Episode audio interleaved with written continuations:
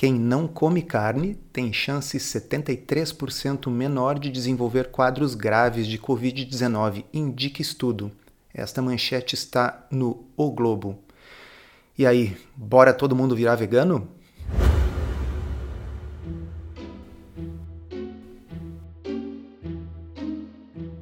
Comida sem filtro. Saúde, low carb, estilo de vida, evidências científicas e, claro, nossas opiniões. Toda semana um episódio novo e gratuito para você. Comigo, Dr. Souto. E comigo, Sari Fontana.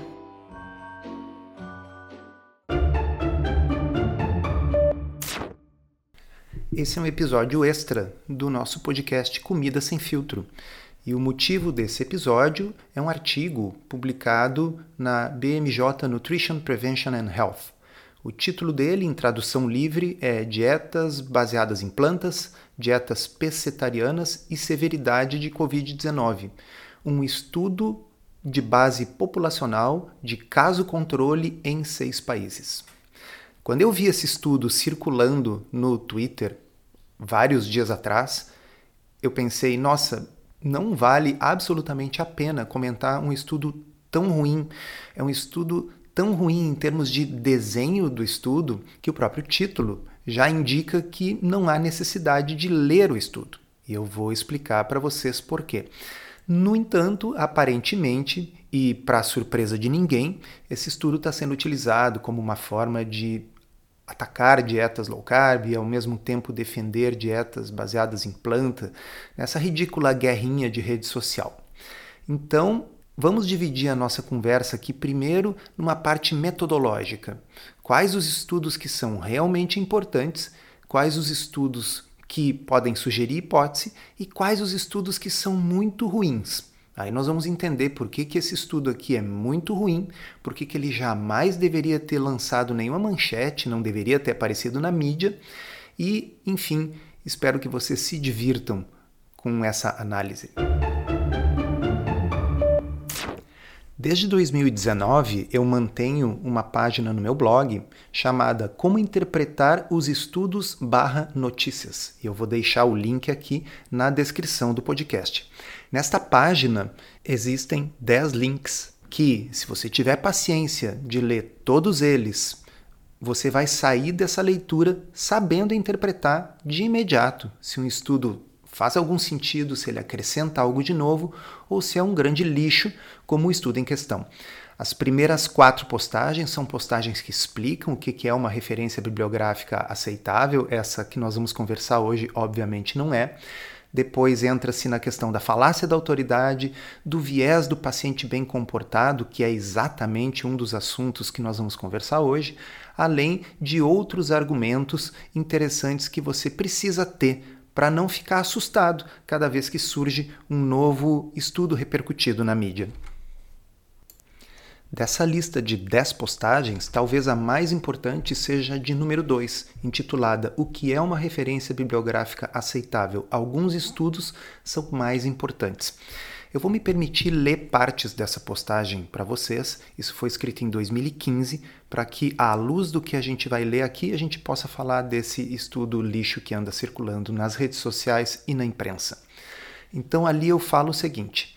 Na postagem anterior, falamos sobre o que se considera uma referência bibliográfica aceitável, algo publicado em periódicos revisados pelos pares. No entanto, frequentemente eu critico aqui no blog estudos divulgados pela mídia, mas você perguntará: esses estudos não são estudos científicos revisados pelos pares? São, mas há uma hierarquia entre os tipos de estudos, o que faz com que uns apenas possam levantar hipóteses, enquanto outros possam fornecer respostas mais definitivas sobre um mesmo tema. Bem, existem os estudos epidemiológicos observacionais que servem apenas para levantar hipóteses, mas não estabelecem causa e efeito. Eles estabelecem apenas uma correlação. E aí eu conto uma historinha ali no blog que a gente não sabe se é verdadeira ou se é utilizada só para fins de uh, entretenimento, mas é assim. Um exemplo conhecido de correlação foi observado na Austrália entre o consumo de sorvete e o ataque por tubarões. Quanto maior o consumo de sorvete, maior o número de ataques. Esta correlação é estatisticamente significativa. A pergunta é: você acredita que o consumo de sorvete causa os ataques? É, eu também não. E o estudo está errado? Não, esse é o ponto, pessoal. O estudo não está errado, ele está descrevendo uma associação que existe. O que acontece é que estudos epidemiológicos podem ignorar variáveis de confusão. No caso, a variável oculta é o calor. Quanto mais quente, mais sorvetes. E quanto mais quente, mais banhos de mar. O sorvete é apenas um marcador de calor, e o calor causa a ida ao mar e causa o aumento no número de ataques de tubarões tá certo? Então não adianta eu olhar esse estudo e dizer, pessoal, vamos comer menos sorvete, porque aí vai diminuir os ataques de tubarão. O sorvete não é a causa. A causa é o calor e tanto o ataque de tubarão como o sorvete sobem juntos. Isso nesse exemplo parece bem tolinho, mas isso é muito, muito comum nos estudos observacionais em medicina e nutrição, que a gente observe uma determinada associação e corra a achar que ela é causal, quando na realidade ela é simplesmente uma coincidência ou algo causado por uma outra variável que você não está prestando atenção. Como é que a gente resolve isso? A gente resolve isso com estudos prospectivos randomizados ou ensaios clínicos. Esse é o santo grau da pesquisa médica e aqui um grupo grande de pessoas é sorteado para um ou mais grupos. Um grupo será o grupo controle, o outro receberá o tratamento, o remédio ou a dieta. E por que, que o sorteio é importante? Porque ele assegura que estatisticamente qualquer variável de confusão, conhecida ou desconhecida, seja igualmente distribuída entre os grupos. Vai ter o mesmo número de fumantes, de sedentários, etc., num grupo e no outro. E aí você isola uma variável que você quer testar. Os estudos prospectivos randomizados são a base da medicina baseada em evidências, e ao contrário dos estudos epidemiológicos, eles permitem avaliar se uma intervenção causa ou previne um desfecho. E eu vou dar um exemplo para vocês para mostrar como essas coisas influenciam de verdade. Esse exemplo também está na postagem que eu recomendo que vocês leiam. A questão aqui é se carne vermelha causa câncer conhecido como European Prospective Investigation in Cancer and Nutrition, EPIC, o estudo europeu prospectivo sobre câncer e nutrição. Veja, ele é um estudo observacional, tá, pessoal? Ele inclui mais de 500 mil pessoas de 10 países que foram questionados sobre um conjunto de diferentes fatores dietéticos, desde o que e quanto comiam até seu nível de escolaridade, idade, peso, altura e tabagismo. O estudo indicou que pessoas que comiam muita carne processada também tinham uma chance muito maior de fumar, comer menos frutas e saladas e ter níveis mais baixos de educação eram muito mais gordos e se exercitavam muito menos do que o restante da amostra, e os homens que comiam mais carne processada bebiam muito. Ah, e os maiores comedores de carne eram também mais velhos. Muitos já haviam passado dos 70 anos quando sofreram as consequências atribuídas às salsichas. E as pessoas que comiam a maior quantidade de carne processada, que o estudo qualificou como mais de 160 gramas por dia, equivalente a cerca de seis salsichas, não morreram apenas de doenças cardiovasculares ou câncer, as coisas que costumamos associar a uma dieta ruim. Elas também morreram mais de outras causas, uma categoria que inclui, olha só, acidentes de carro, ferimentos acidentais e outras causas não relacionadas à comida. Os maiores consumidores de carne branca, por outro lado, eram os escoteiros do grupo. Não fumavam muito, comiam bastante salada, faziam exercício, iam à faculdade e, com certeza, escovavam os dentes, usavam cinto de segurança e faziam seus check-ups regularmente. Então, pessoal, num mundo onde 100% das pessoas consideram carne vermelha algo letal, que é o mundo que a gente vive, a gente aprendeu isso graças a essas manchetes de jornal e de internet. Quem ousa comer muita carne vermelha em geral, estatisticamente, são pessoas que são tão desleixadas com a saúde que elas também não usam cinto de segurança ou deixam armas carregadas ao alcance de crianças. Isso é o que está implícito nesse texto que a gente quer explicar aqui é o seguinte: quando você compara as pessoas que comem mais carne processada ou carne vermelha, as que comem menos ou que não comem, você não está comparando grupos iguais em relação ao resto, porque eles não foram sorteados, não é um estudo randomizado. Eles são diferentes em relação a uma série de coisas. Coisas essas que podem e vão impactar os desfechos de saúde dessas pessoas. Bem, feita essa breve introdução, que eu gostaria de colocar para vocês é o seguinte: então, tá, ninguém discute que o ensaio clínico randomizado é um estudo que tem um desenho que permite a gente inferir causa e efeito. Ele é um estudo mais poderoso do que um estudo observacional.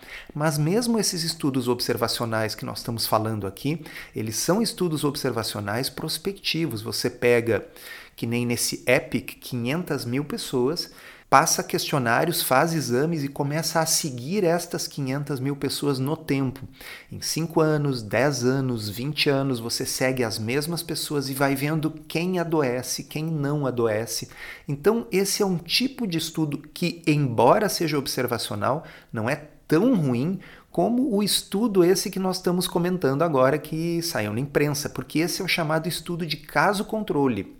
Ele é um estudo no qual você escolhe algumas pessoas que tiveram a doença, você escolhe outras que não tiveram, e aí você vai ver as diferenças entre os grupos. Como você escolheu as pessoas, a forma como se faz a escolha já interfere tremendamente em diferenças que existirão entre um grupo e outro. Então agora vamos começar a falar um pouco do estudo em questão.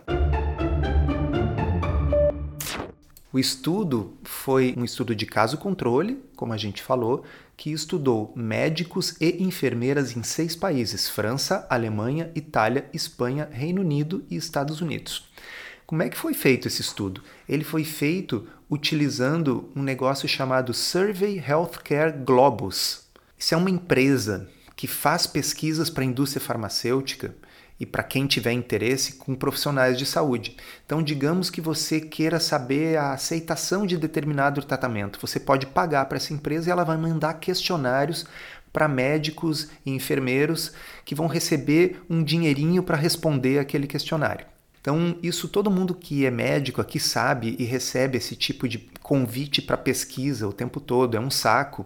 Às vezes, se a gente está precisando ali de 50 reais, a gente aceita. E aí tem um monte de perguntas. E quando um questionário é muito longo, a gente chega na metade do questionário e começa a se encher o saco e começa a chutar algumas respostas. Né? Então, é um tipo muito ruim, muito chinfrim de levantamento de dados. Mas vamos adiante eles recrutaram nessa população de pacientes dessa empresa de levantamento de dados participantes que teriam uma alta frequência de exposição a pacientes com Covid-19, ou seja, gente que trabalhava em emergência, UTI, etc. O objetivo de recrutamento era 500 casos e 2.500 controles. Aí eles mandaram para esses coitados um questionário com 100 itens para eles responderem. E aí eu pergunto para você que está me ouvindo: quantas vezes, se é que você já respondeu um questionário com 100 itens, você acha que cansou na metade e começou a dar respostas rápidas só para se livrar daquilo, especialmente se você tem um pequeno incentivo financeiro para terminar o questionário? Bom, além disso, eles mandaram um questionário de frequência alimentar de 47 itens com aquelas coisas, quantas vezes por semana você come brócolis, quantas vezes por semana você come frango, e as respostas variando de nunca, uma vez por semana, duas vezes por semana, cinco vezes por semana. Então, é sabido que esse tipo de questionário gera muito erro. E um estudo nunca vai poder ser melhor do que a fonte de dados na qual ele se baseia. Então, esse é um grande problema dos estudos observacionais baseados em questionários. Você realmente está tentando avaliar dados baseado em informações cuja confiabilidade é extremamente baixa. Bem, como eles definiram quem eram os casos, ou seja, as pessoas que tiveram Covid e os controles? Eu vou ler para vocês, é inacreditável. Os casos foram definidos como casos sintomáticos. E como é que eles definiram casos sintomáticos? Aqueles que responderam sim à questão. Desde a exposição, você pessoalmente experimentou sintomas consistentes com o diagnóstico de Covid-19? Aí a pessoa responde sim ou não. Ou então, casos assintomáticos definidos como PCR positivo, bom, aí tudo bem. Ou teste de anticorpo positivo sem sintomas de Covid. Bom, aí já é um negócio bem subjetivo né? porque teste de anticorpo não é exatamente uma forma adequada para dizer quem teve Covid ou não. Eles têm muito falso negativo e falso positivo. Então o detalhe é o seguinte: quem precisou ter PCR, que é a forma certa de diagnosticar foi o grupo controle que tinha que ter o PCR negativo. Para ser o caso, para ser considerado como tendo Covid, bastava ter tido, aspas, febre, ou tosse, ou fadiga, ou perda de olfato, que talvez seja o mais sensível dos dois. Nossa, tem um monte de situações, tem um monte de gripes e resfriados que você pode ter fadiga, tosse e febre e não ser Covid. Então é importante a gente já partir dessa explicação. Sequer a gente sabe se essas pessoas efetivamente tiveram Covid ou não. O estudo está comparando pessoas com suspeita de Covid versus pessoas com suspeita de não ter Covid. Dos 568 casos que eles chamaram, ou seja, pessoas que em tese tiveram Covid, só 298 tinham ou PCR positivo ou anticorpo. Eu não encontrei aqui no estudo, talvez esteja mais escondido, quantos eram realmente PCR e quantos eram realmente anticorpo, porque a gente só vai considerar positivo mesmo, né, quando tem um PCR positivo. Outra coisa, pessoal, que tem que chamar atenção é que tudo foi autorrelatado. Então, são pessoas que responderam esse questionário enviado por e-mail dizendo: olha, eu tive ou eu não tive, durou tanto tempo ou não. Então, aqui na, na severidade e duração dos casos de Covid-19, os casos sintomáticos e assintomáticos, a eles foi perguntado para que dissessem o quão severa foi a sua doença. Vocês entendem? Esse é o nível de aferição da coisa tudo bem para um estudo, sabe, de, eh, de estudante, assim, mas não para um negócio que está gerando manchetes no mundo afora. Agora vem o miolo da coisa. Os participantes reportaram se eles seguiam algum tipo de dieta específica. Então, eles perguntaram 11 opções. Uma dieta baseada em whole foods, né, seria comida de verdade, plant-based diet, dieta cetogênica, dieta vegetariana, dieta mediterrânea, dieta pescetariana, dieta paleolítica, dieta low fat, dieta low carb, dieta high protein, outras ou nenhuma das acima. Como algumas tiveram poucas respostas e tal, eles agregaram da seguinte forma: eles pegaram dietas de comida de verdade, plant-based, vegetariana e juntaram tudo em plant-based. Vamos pensar um pouquinho, pessoal.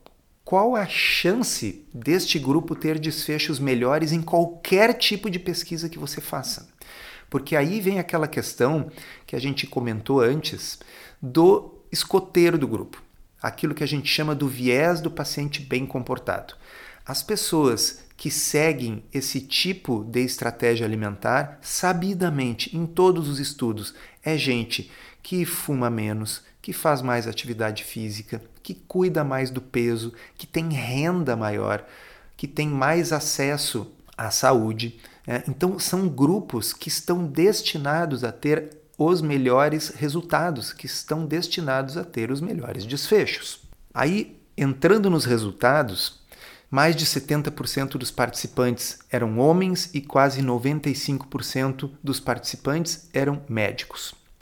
Uma outra coisa muito curiosa que chama muito atenção aqui é o seguinte: a maior parte das características demográficas, idade, sexo, raça, etnia, especialidade médica, história de problemas médicos, tabagismos e índice de massa corporal não foram diferentes de acordo com a severidade da Covid-19. Vamos fazer uma pausa aqui e vamos lá para a tabela 1. Na tabela 1, nós temos várias características dessas populações e temos ali o índice de massa corporal. Então, o índice de massa corporal, na média, nesse grupo foi 25, que é o limite superior do normal. Tá? Ou seja, era um grupo de gente que não tinha sobrepeso, muito menos obesidade. No grupo controle era 24,9. No grupo de doença moderada a severa era 25,2. No grupo de doença leve a muito leve era 24,9. Ou seja, era tudo igual. Não teve absolutamente diferença nenhuma entre os grupos. E aí você já tem que se perguntar, só um pouquinho, como é possível se nós sabemos que em todos os estudos sérios já realizados, os pacientes com sobrepeso e obesidade têm um risco maior de desenvolver formas mais graves da doença? É Óbvio que a gente deveria observar uma diferença entre os casos moderados e severos versus os casos leves e assintomáticos e os controles. Os casos moderados e severos, repito, em todos os estudos bem feitos que foram feitos sobre Covid-19, estes grupos têm um IMC, têm um índice de massa corporal maior. Voltaremos a esse assunto. Muito bem. Vocês lembram que o resultado principal é que as pessoas que seguiram uma dieta plant-based, que foi a que agrupou aqueles grupos de bom desfecho ali, tiveram 73% menos casos graves.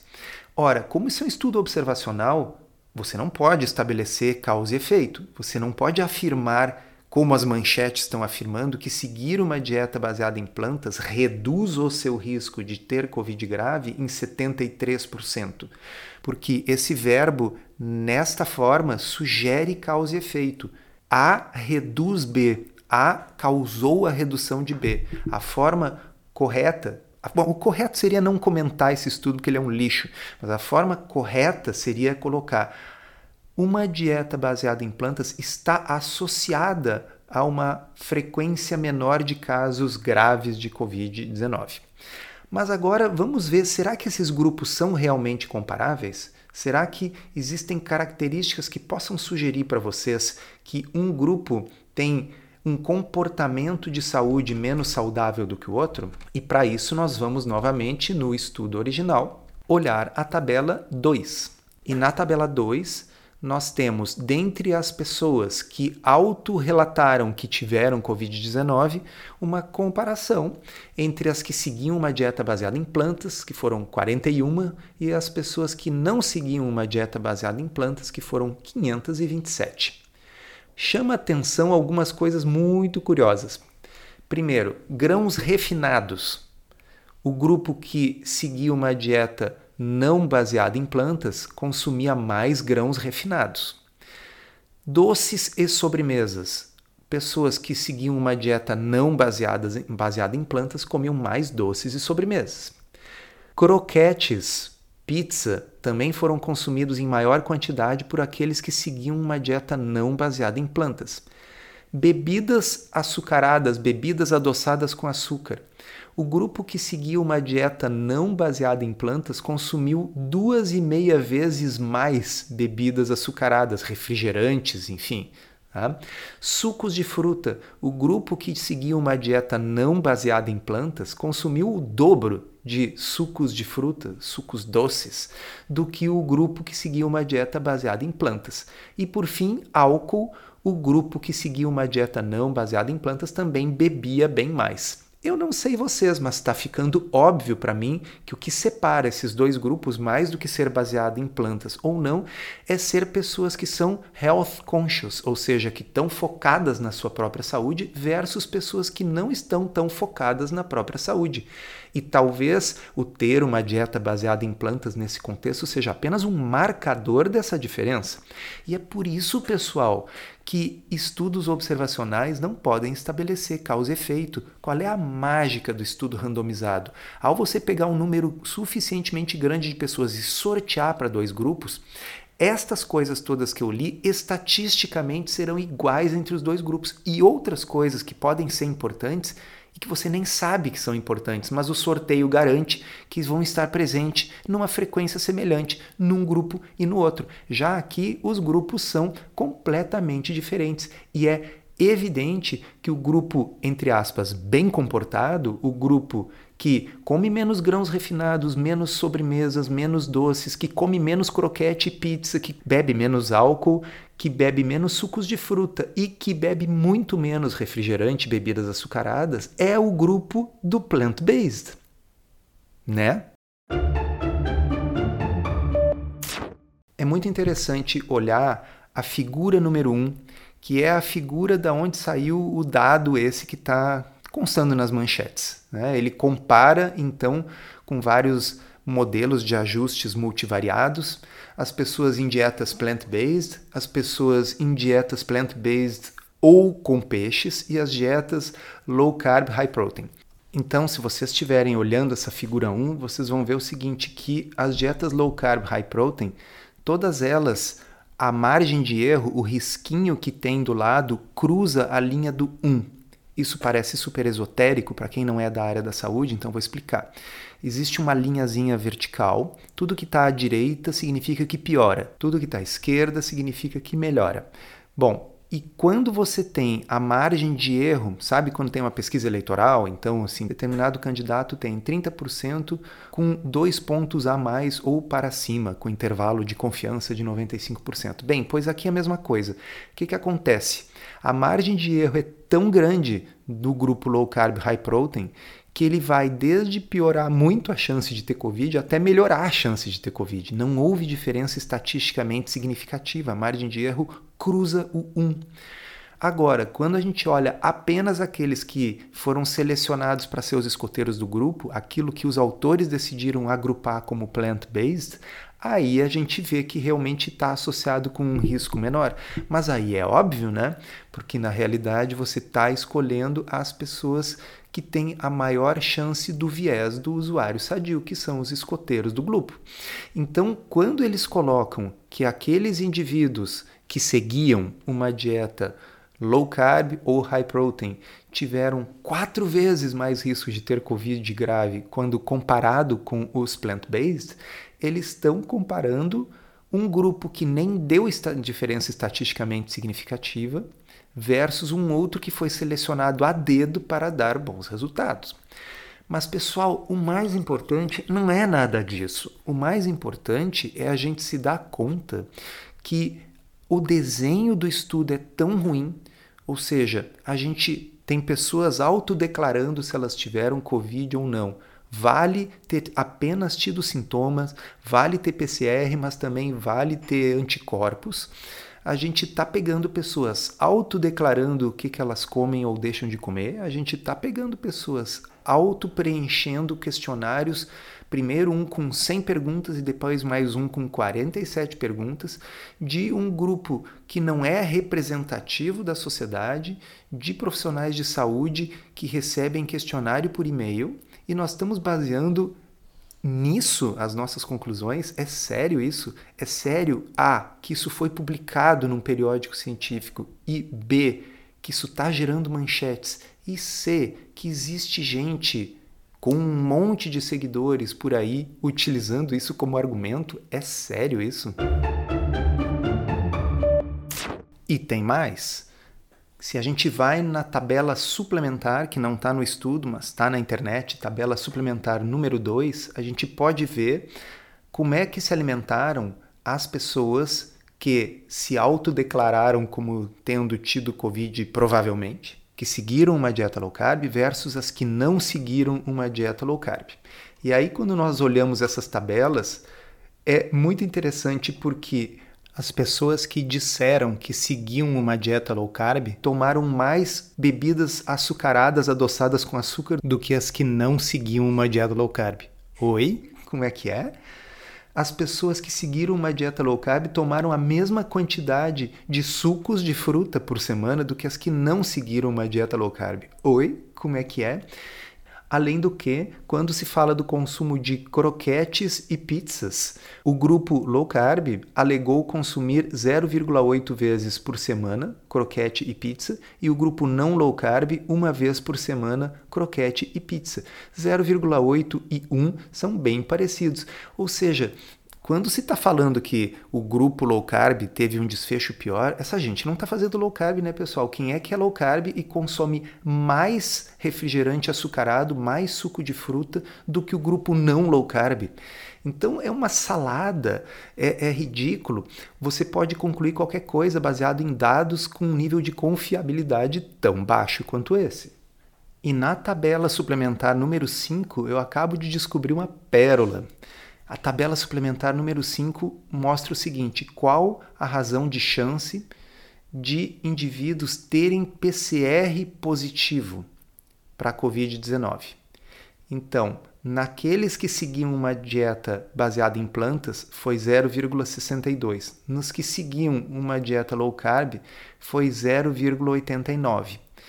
Então, pessoal, é bem possível que o grupo low carb tivesse efetivamente mais Covid de verdade do que o grupo plant-based. Então, claro que se você daí for comparar um grupo em que um número muito maior de pessoas tem Covid confirmado por PCR, com um grupo em que um número muito menor de pessoas tem Covid confirmado por PCR, qual é o grupo que vai ter uma chance maior de desenvolver a doença moderada a grave? É o grupo que efetivamente tem a doença, né? Então, os grupos eles não são apenas pouco comparáveis, eles são abjetamente diferentes entre si. Isso aqui seria assim o, o, o estudo ideal para pegar alunos de graduação que estão aprendendo medicina baseada em evidência, bioestatística e mostrar como não se faz ou o tipo de lixo que se consegue publicar em periódicos científicos nos dias de hoje. Pessoal, eu recomendo novamente que leiam aquelas 10 postagens linkadas aqui na descrição do episódio, especialmente também uma chamada O Viés do Paciente Bem Comportado. Ali eu falo sobre um estudo no qual se comparou pessoas que estavam tomando o seu remédio direitinho e pessoas que não tomavam o seu remédio direito. Detalhe: o remédio em questão era placebo, não tinha nada dentro.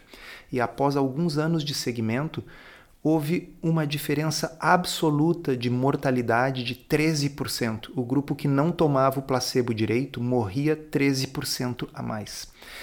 Ora, pessoal, placebo não tem efeito. Por que, que as pessoas que tomavam o placebo certo morreram tão menos? É porque não é só o placebo. Quem toma o seu placebo, o seu remédio sempre certinho, são pessoas certinhas. E pessoas certinhas são diferentes das pessoas que não são certinhas em um monte de coisas na vida. Então, as pessoas que tomam o seu remédio bem direitinho é a mesma lenga-lenga de sempre. São aquelas que bebem menos, fumam menos, cuidam o peso, fazem mais atividade física. São as pessoas bem comportadas.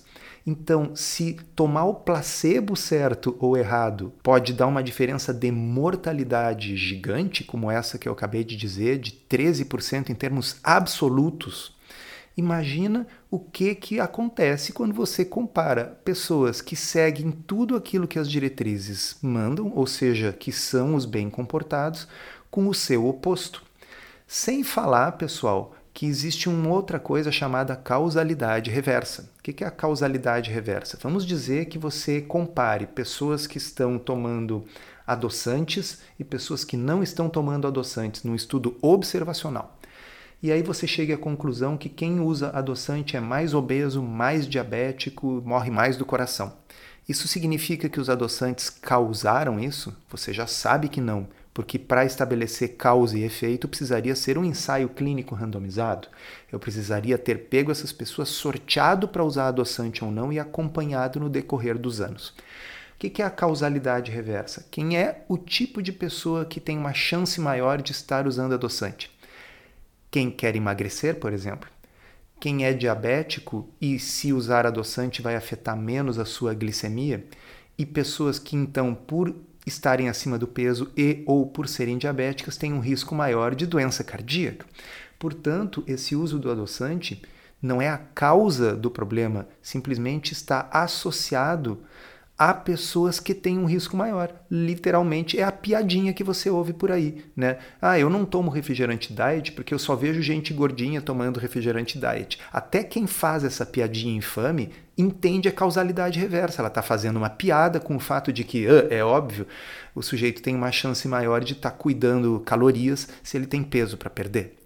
Então, da mesma forma, você pode estar muito bem num estudo de caso controle lixo como esse, observando uma questão de causalidade reversa. E vocês lembram que lá no início eu comentei assim, nós voltaremos a isso quando eu falei do IMC? Bom, se nós juntarmos o fato de que todos os estudos mostram que ter excesso de peso é fator de risco para COVID mais grave, com o fato de que esse estudo não mostrou diferença no IMC entre os que tiveram desfecho grave e os que não tiveram. Com essa tabela suplementar número 5, que mostra que um número grande de pessoas que seguiam a dieta plant-based simplesmente não tinha Covid, não tinha PCR positivo, provavelmente a gente não está vendo diferença de IMC entre as pessoas que tiveram um desfecho mais grave e as que não tiveram, porque boa parte desses pacientes sequer tiveram Covid. Ele é um estudo que está analisando a autodeclaração de pessoas sobre se elas acham que tiveram ou se elas acham que não tiveram, passando questionários com um número gigantesco de perguntas, agrupando as respostas para definir aquilo que os autores consideram uma dieta boa versus o que eles consideram ruim e comparando os resultados com altíssimo viés do paciente bem comportado torturando os dados de diversas formas para ver se eles finalmente confessam aquilo que os autores querem que eles confessem. E para fechar esse episódio extra, uma das dez postagens que eu recomendo que vocês leiam chamam-se E se cada estudo observacional gerasse pânico? E nessa postagem eu coloco uma série de estudos observacionais com resultados esquisitos, de modo a chamar a atenção que estudo observacional não estabelece causa e efeito e não deveria estar gerando manchetes. Então vou ler para vocês alguns exemplos aqui. Tem um estudo publicado em 2009, aliás, daquela mesma coorte do EPIC que eu citei antes, que mostra que a incidência de câncer coloretal foi maior em vegetarianos do que em comedores de carne. Então a manchete deveria ser: estudo prova que não comer carne vermelha aumenta o seu risco de câncer coloretal. Bom, eu nunca vi essa manchete, mas eu também não coloquei isso no meu blog, porque corta para os dois lados, pessoal. Eu não uso esse tipo de estudo lixo para defender o que eu penso e não aceito que as pessoas usem estudo lixo para defender o que pensam. Aí tem um outro estudo que foi publicado em 2017 que diz assim: homens vegetarianos têm mais depressão. E aí eu coloco que a manchete bizarra seria: uma dieta vegetariana causa depressão e pode levar ao suicídio. Sabe por que eu nunca escrevi sobre esse estudo? Porque ele é observacional, não presta para nada, apenas para levantar hipóteses. E a diferença é que a gente tenta ter honestidade intelectual. Aí tem mais um outro estudo que diz assim, ó, dieta vegetariana e doenças mentais, resultados de uma amostragem representativa da comunidade. Esse é o mesmo nível de evidência aí desse estudo. Então, eu coloquei aqui na minha postagem, se eu fosse seguir o exemplo da imprensa, eu deveria escrever algo como: cuidado, ser vegetariano aumenta o seu risco de desenvolver depressão, ansiedade e transtornos somatoformes. E aí eu começo a citar alguns outros estudos bem bizarros, mas eles estão publicados na literatura. Por exemplo, eles pegaram um número grande de pessoas e viram o signo dessas pessoas. E eles descobriram que existe uma associação estatisticamente significativa entre ter nascido no signo de Leão e ter uma, um risco maior de hemorragia gastrointestinal, enquanto que as pessoas que nasceram em Sagitário têm uma probabilidade maior de ter fraturas do úmero. Obviamente é uma piada, né, pessoal? Mas assim, se você torturar os dados e fizer múltiplas análises e ficar comparando coisas com coisas, acaba se achando coisas bizarras. Aqui no caso, por que está se usando o horóscopo? Para chamar atenção que mesmo algo estatisticamente significativo não faz nenhum sentido. Outro que eu citei aqui, o mês do nascimento afeta o risco de doenças durante a vida. E aí eles fazem comparações e eu vou ler para vocês o que, que eu escrevi. Com métodos observacionais e um número suficientemente grande de pessoas no banco de dados, é possível descobrir que quem nasceu em março tem maior chance de desenvolver câncer de próstata e quem nasceu em janeiro vomita mais. Eu preferia vomitar, mas infelizmente nasci em março. Mas vejam, esse estudo ridículo eu vou ler para vocês também outra coisa que eu escrevi sobre ele. A única diferença entre os exemplos bizarros dados acima e o estudo em questão, o estudo em questão era um outro estudo que eu estava criticando, mas podia ser esse aqui que nós estamos falando hoje, é que este dos signos tem uma fonte de dados mais confiável, que é a data de nascimento. Mas o estudo atual alinha-se com o pensamento nutricional vigente. Sendo assim, a imprensa reage com um grande suspiro de alívio, como se dissesse: ufa, nós sempre soubemos que esse negócio de low carb era loucura, não aguentávamos mais essa sucessão de ensaios clínicos randomizados favoráveis. Felizmente temos agora algo para produzir manchetes.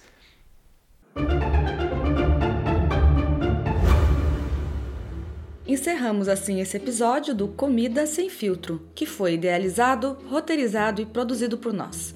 Se você gostou, divulgue para os seus amigos e inscreva-se na sua plataforma preferida para não perder nenhum episódio. As informações contidas neste podcast são apenas para fins informativos e podem não ser apropriadas ou aplicáveis às suas circunstâncias individuais. Este podcast não fornece aconselhamento médico ou profissional e não substitui a consulta com um médico e ou nutricionista. Não use este podcast para diagnóstico ou tratamento médico. Qualquer sugestão é apenas uma recomendação geral, que não é específica para qualquer pessoa ou doença em particular. Thank you.